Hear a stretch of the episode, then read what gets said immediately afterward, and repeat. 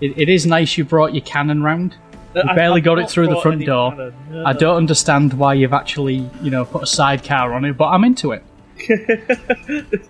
Can't believe you brought Simpsons into this. I'm disgusted with the pair of you. Versus democracy, and it's Simpsons. How dare you? Get out.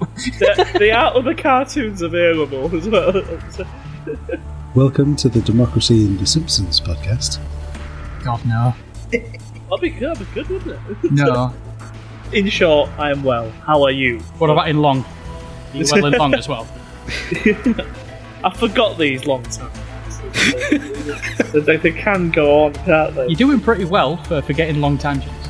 Yes, Oh, yeah. yes. Oh, Wake yes, up. always legally different. Absolutely.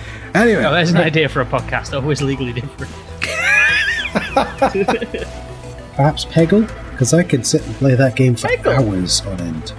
Yeah. Peggle. Oh my goodness. Imagine a pachinko game, right? And that's about it. Um, Do